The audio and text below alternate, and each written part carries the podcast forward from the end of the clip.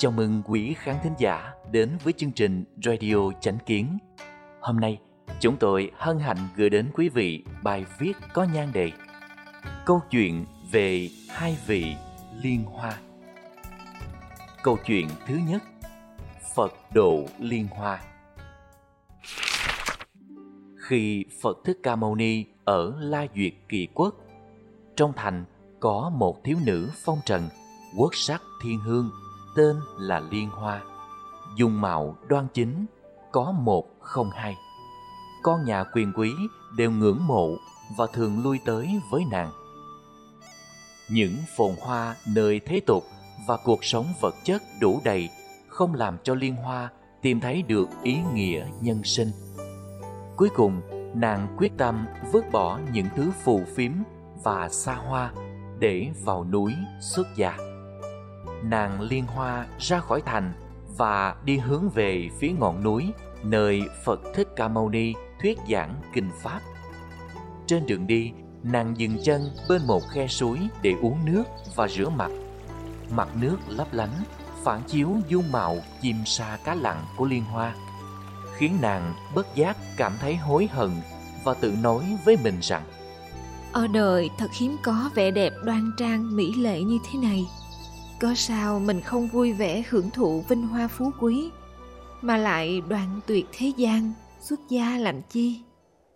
Nghĩ thế nên liên hoa định quay trở về thành. Phật thích ca mâu ni biết được cơ duyên độ hóa liên hoa đã chín mùi nên ngài đã hóa thân thành một thiếu phụ xinh đẹp tuyệt trần nếu so sánh nhan sắc của liên hoa với người thiếu phụ này thì cũng giống như lấy một viên sỏi nhẵn bóng đặt kế bên viên ngọc phỉ thúy mà thôi. Thiếu phụ tiến đến trước mặt Liên Hoa. Liên Hoa ngẩng đầu lên, trông thấy thiếu phụ dung mạo xinh đẹp, khiến nàng vô cùng thán phục. Liên Hoa bèn hỏi: "Nhà tỷ tỷ ở nơi nào? Cơ sao tỷ tỷ lại đi một mình?" Thiếu phụ đáp lời: Tôi từ trong thành qua đây. Đúng lúc tôi cũng gọi về nhà. Nếu chung đường thì chúng ta đi cùng nhau nhé. Bây giờ chúng ta đến bên khe suối nghỉ ngơi một lát. Cô nương thấy thế nào? Liên Hoa gật đầu đồng ý. Nàng cùng thiếu phụ đến bên khe suối trò chuyện. Lúc này, thiếu phụ cảm thấy mệt và gối đầu lên gối của Liên Hoa mà ngủ tiếp đi.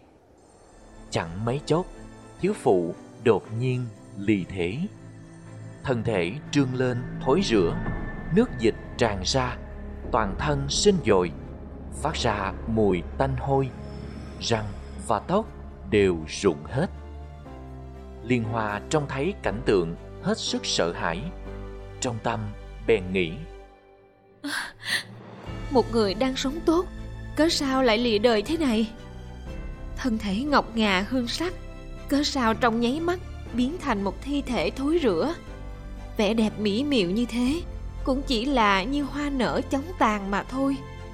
Ta làm sao có thể tránh khỏi vô thường đây?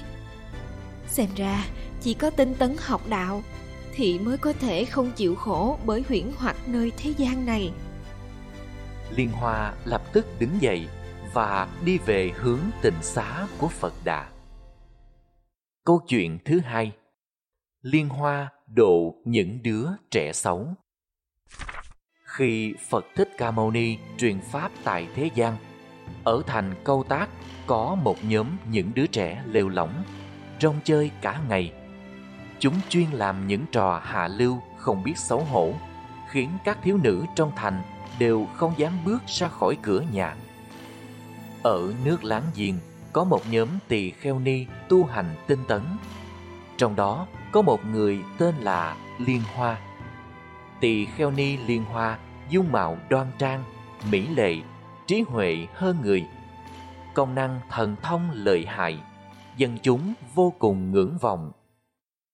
Vào một ngày mùa hè nóng nực, các tỳ kheo ni của nước láng giềng đi qua thành câu tác. khi họ đang tắm ở dòng suối ven rừng bên ngoài thành. Nào ngờ bị những đứa trẻ xấu trong thành nhìn trộm. Chúng lấy trộm toàn bộ y phục của họ và còn định treo ghẹo nhục mạ họ. Tỳ kheo ni liên hoa sớm đã biết rõ mọi chuyện nên đã vận dụng thần lực độ hóa chúng. Liên Hoa móc hai nhãn cầu của mình ra, quăng cho chúng xem và nói Nếu như người con gái mà các ngươi thích không có mắt, thì các ngươi còn thích cô ta không? Liên Hoa lại môi tạng phủ trong bụng ra, máu chảy đầm đìa, rồi chặt chân tay thành từng khúc và nói Các người hãy nhìn ta, có cảm thấy chỗ nào xinh đẹp không? Những đứa trẻ sợ đến toàn thân run rẩy, lồng tóc dựng đứng. Tỳ kheo ni liên hoa tiếp tục khuyên can chúng. Thân thể con người đều là từ những thứ dơ bẩn này hợp thành. Nó cũng giống như những thứ khác trên trần thế, đều là hư huyễn không thật. Sự diễm lệ nơi thế gian đều không thể đứng vững trước khảo nghiệm của thời gian. Thanh xuân qua đi, con người già rồi, sẽ giống như con khỉ xấu xí. Đến khi mất thì biến thành máu mủ thịt thối, càng khiến người ta sợ hãi. Thân thể không có linh hồn thì không khác gì với bùn đất cả. Đám trẻ bắt đầu tỉnh ngộ ra, nhanh chóng trả lại y phục cho các tỳ kheo ni. Chúng cúi đầu nhận tội với Liên Hoa. Ừ, tỳ kheo ni à, xin hãy tha thứ cho chúng con. Chúng con đã quá ngu muội. Xin hãy cứu chúng con.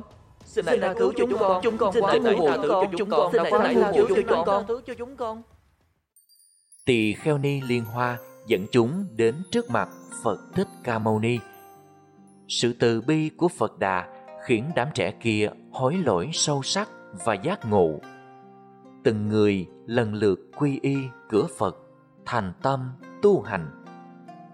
Từ đó về sau, các thiếu nữ trong thành câu tác không còn sợ hãi khi đi ra ngoài nữa. Người ta thường nói, trăm năm đời người như bóng câu qua cửa sổ. Cho dù nhan sắc xinh đẹp nhường nào, cũng không tránh khỏi phai tàn theo thời gian. Phật Đà cũng thường nói, hết thảy những gì nơi trần thế đều là huyễn hóa mà thành, không thể trường cửu. Vậy nên, những bậc trí giả nơi thế gian nhất định sẽ không bị mê hoặc bởi sắc thân con người. Những người có thể buông bỏ thì cánh cửa tu hành sẽ rộng mở với họ. Không mê đắm những thứ phù hoa ngắn ngủi nơi thế gian tạm bợ là ý tứ căn bản để đến với con đường tu hành chân chính.